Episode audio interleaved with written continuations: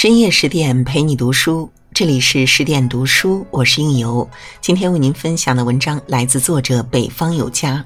清平乐，人生最高级的炫富是什么？线下最热的剧恐怕就是《清平乐》了。这可是云集了晏殊、范仲淹、欧阳修等全文背诵并默写男子天团的古装大剧。牢牢占据男团 C 位的，就是宋仁宗亦师亦友的晏殊。历史上的晏殊一生官拜宰相，被欧阳修评价为“富贵悠游五十载，始终明者保身权”。课本中的晏殊一生写词过万，上承南唐花间派典雅流利词风，开创宋词婉约派，被称为北宋以声家之初祖。少年成名，振兴家道，仕途风光，才华光耀，感觉他的人生已经走向了巅峰。有才且有才的晏殊，用一生给后人上了生动的一课：什么是人生最高级的炫富？品格之富。宋太宗淳化二年，家道中落的江西晏家迎来一子，取名晏殊。这孩子聪明好学，继承了晏家书香门第的良好基因。五岁熟读百家之诗，七岁就能独立作诗赋文。当时赶上宋真宗大肆选拔和培养人才的好时期，江南暗府张之白听说此事，便把这位神童的天才事迹上报了朝廷。宋真宗听闻后，特许晏殊同其他来自各地的数千名考生一起参加殿试。殿试是科举考试中的最高环节，由皇帝亲自监考选拔。大殿之下，上有耄耋老人，下有少年书生，而十四岁的晏殊却是年龄最小的一个。许氏对自己的才华特别自信，晏殊显示出一个青春期的孩子沉着老成的一面。他奋笔疾书，一挥而就，淡定的让皇帝吃惊。阅卷后发现文采卓越。立马赐他同进士出身。宋朝文风鼎盛，才子太多，但为啥晏殊是皇帝眼里不一样的烟火？还是因为接下来发生的事。在成为同进士后，按规矩还要进行诗词歌赋的考试。试卷发下来，晏殊却主动上奏：“臣常思习此赋，请示他题。”意思是这些题我都做过。换点难的吧。少年目光灼灼，一点都不惧换题落榜的危险。真宗立刻对他另眼相待，大叹比才华更可贵的是诚实，授予其秘书省政事，留秘阁读书深造。相比四十二岁才供奉翰林的李白，四十四岁当上河西县尉的杜甫，晏殊的前程简直是逆天，不知让李杜哭晕多少回。真正有才华的人，从不虚浮世故，心灵、精神深处自有一轮皎洁明月照彻心性。在大家都以为晏殊从此飞黄腾达的时候，晏殊再次展现了不同于年龄的老成持重。他每天闭门不出，一边给弟弟讲解经书，一边自己看书学习。当时的宋朝天下安定，百姓富足，朝野上下弥漫着享乐之风。每逢节假日，从皇宫到民间，处处歌舞升平。人不风流枉少年。晏殊作为当红炸子鸡，难道不应该在全民娱乐中走走流量，享受人生吗？真宗知道后非常感动，公开在群臣面前表扬他。你看看你们，只知道吃喝玩乐，人家晏殊却在闭门苦读，人和人的差距咋那么大呢？晏殊却诚恳无比地告诉皇上：“不是不爱玩，是因为穷。越是诚实以对、光明正大的人，越能得到别人的尊重和认可。”这句贫穷限制了他的自由，坐实了他诚实纯臣的人设。真宗放心地升他为翰林学士，陪太子宋仁宗读书。在解厄学中，晏殊阐述了他的价值观：大智无诈，顺乎天也。所谓顺乎天命，不外乎真诚无欺。看来皇帝对他的喜爱始于才华，忠于人品。晏殊也没让皇帝失望，上能稳定政局，下能礼贤下士。闲时作诗逸勤，到晚年时，见诸诗集的竟逾万首之多。宋祁在笔记一书中说：“晏丞相末年诗，见编集者乃过万篇，唐人以来未有。”纵观唐宋所有大家。恐怕只有六十年间万首诗的陆游可望其项背。世间哪有什么捷径？笔耕不辍的勤奋，内外兼修的品质，让晏殊恩宠久盛不衰，才华历久弥新。精神之父，宋仁宗时期，晏殊再也不是那个没有钱的穷小子了。他位极人臣，官拜宰辅，从无产阶级成为上等阶级。晏殊也有了未尝一日不宴饮，没有家客必留，留意必以歌乐相佐的资本。走上了人生的巅峰，晏殊的闲暇之余，吃起酒来唱着歌，煮茶抚琴，乐趣多。劝君莫作独醒人，烂醉花间应有数。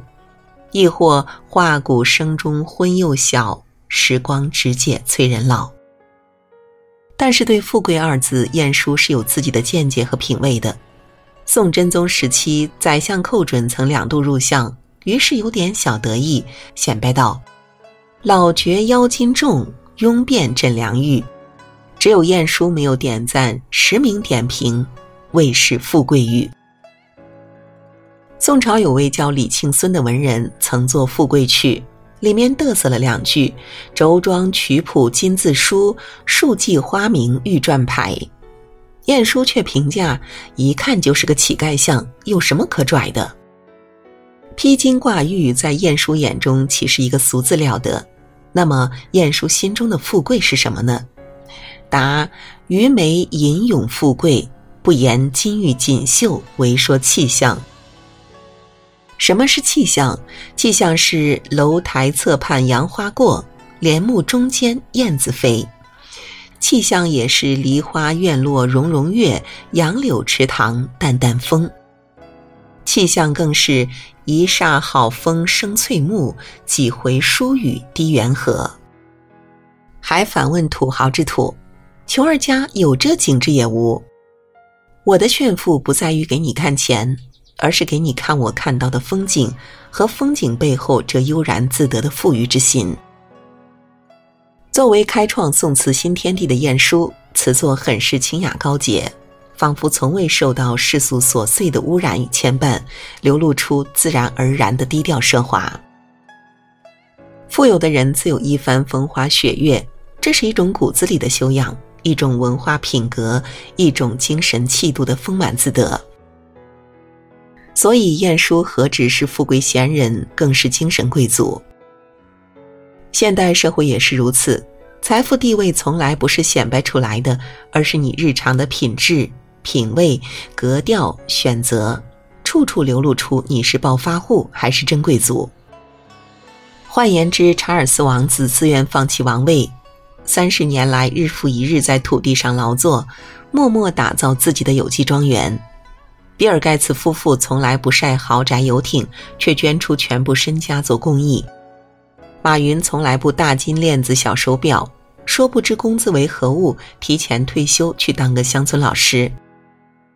真正富有的人才有舍弃富有的决心，才有回归自然的本心。他是钱的主人，自己的主人，欲望的主人，也是时间的主人。是能够打破白天黑夜界限的人。气度之富，晏殊这番富贵见解之所以难得，并不是来源于从小耳濡目染，也不是因为仕途太过坦荡。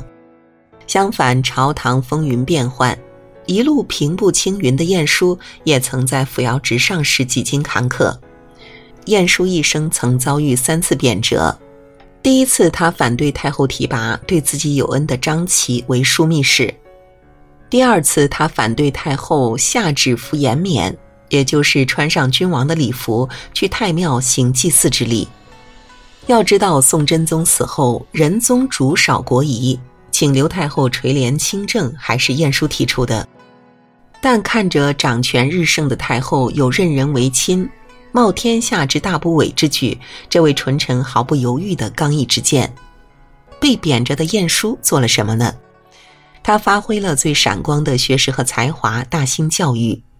外放河南时，晏殊邀请范仲淹执教应天书院。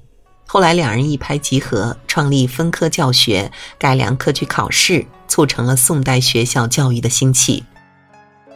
他又利用独到的眼光挖掘人才，这一挖挖出了宋朝政坛文坛的半壁江山。欧阳修写他德一善，称之如己出。当世知名之士如范仲淹、孔道夫等，皆出其门，即为相，亦务尽贤才。而仲淹与韩琦、复辟皆禁用，至于台阁多一时之嫌。此时的晏殊是快乐的，他明白有所为有所不为，守住了初心，保住了气节，为大宋推举人才。自有落花风雨更伤春，不如怜取眼前人的胸襟。第三次贬谪是在拜相三年之后的庆历新政。改革派向不站队、不表态的晏殊发起攻击，先是弹劾他中饱私囊，被政委后又拨弄尘封历史，说其有意隐去仁宗生母陈妃的声明。这一段讳莫入深的恭维旧事，也揭开了《清平乐》开头几集的序章。此时的晏殊是委屈的，且不说狸猫换太子的官家八卦关他何事，就连改革派中的范仲淹。欧阳修那也是曾肝胆相照、情同手足的知己，奈何涉及君王心中隐痛，自己腹背受敌。昨夜西风凋碧树，独上高楼，望尽天涯路。燕大人其实很受伤，但人间万事何时了？他叹人生，却不悲命运。更不愿辜负时光，追忆功过，便以徜徉于大小之隐，放旷乎遭随之命的气度挥袖而去。这份气度不以物喜，不以己悲，更不以己夺人。